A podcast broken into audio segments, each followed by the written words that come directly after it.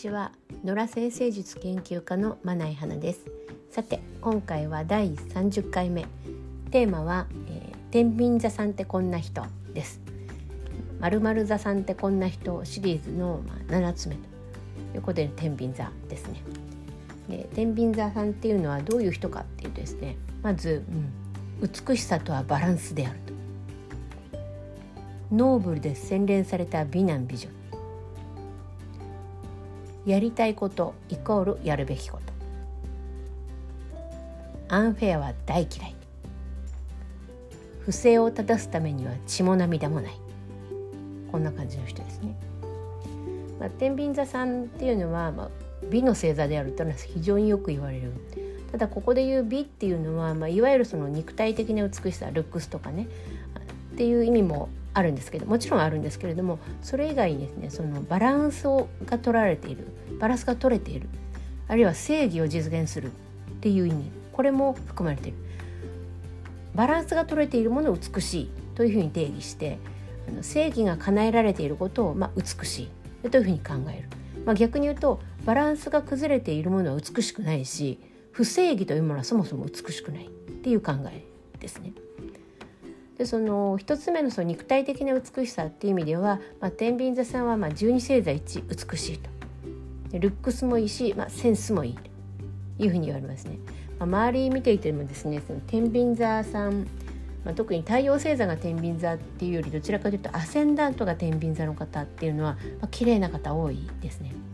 あのどういうタイプなのかはまたちょっと別にしておいて、まあ、綺麗な人が多いでもう一つのそのバランスや正義っていう意味なんですけれどもこれはその天秤座さんっていうのは何か一つのあの偏った意見とか、うん、極端な、うん、思考とかそういうものをあんまり取らないまあそういう考え方もあるよねっていうスタンスなんですね。でこのまあそういう考え方もあるよねっていうのはそれは他の星座の人も言うんだろうと思うんですけれどもあの天秤座さんはねその自分の意見にもそういうふうに言うんですよ。自分はこういうふうに思うあるいはこんな風がいいんじゃないのかなと思うんだけどもまあそれも一つの意見に過ぎないよねと。ここがやっぱりその他の星座との違いなんていうかその自分の考え方までなんか一つのまあ偏りというかなスタンスに過ぎないよねっていうふうに突き放せるそういう客観さがあるんですね。自分のその主観的な意見主観的な考えっていうものをなんか客観視できるっていうところがあるなんかそんだけ言うとなんかすごくかっこいい感じがするんですけどこれねあのこれはこれでね難しいんですよ。あの自分自身の中に絶対こうでなければならないっていう軸があんまりないので基本的には常に相手の出方を見る周囲をまあ見渡して、まあ、ってことはまあこの辺がいい感じかなっていうなんかそういう形でその自分の意見をちょっと言うみたいなまあ、自分意見って何っていうふうに言われるのが一番怖いっていうような星座なんですけど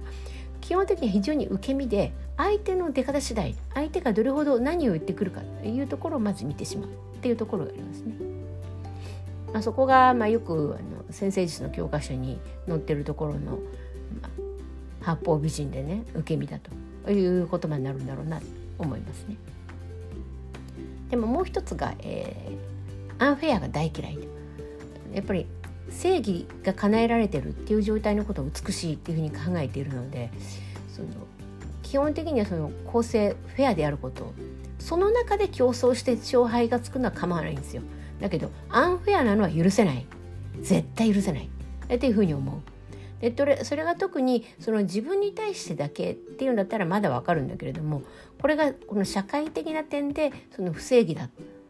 おかしいっていうふうに思った時にはですねそう血も涙もないんですよこの人たち。あの非生物星座っていうんですけど非非ってあの、えー、非常事態の非ねにあの生物動物とか植物の、まあ、生物星座っていうふうに言われてる非生物星座。天秤座以外の、まあ、大半の星座は何らか生物なんですよ。例えばサソリとかさ乙女とかカニとかほら生きてるでしょ？だけど天秤って何よって思いません？これあの生きてもいないよね。命なんかまるでない。言えばただのこうツールなわけですよ、ね、このためにこの天秤のどっちかがねカターンとこう狂った時崩れてしまっている時要するにアンフェアだというふうに天秤座が思った時にはそのそのバランスがちゃんと保たれるように直さなければならないと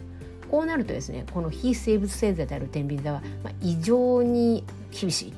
まあ、血も涙もない方法でその正義を実現させようとするというところがありますね。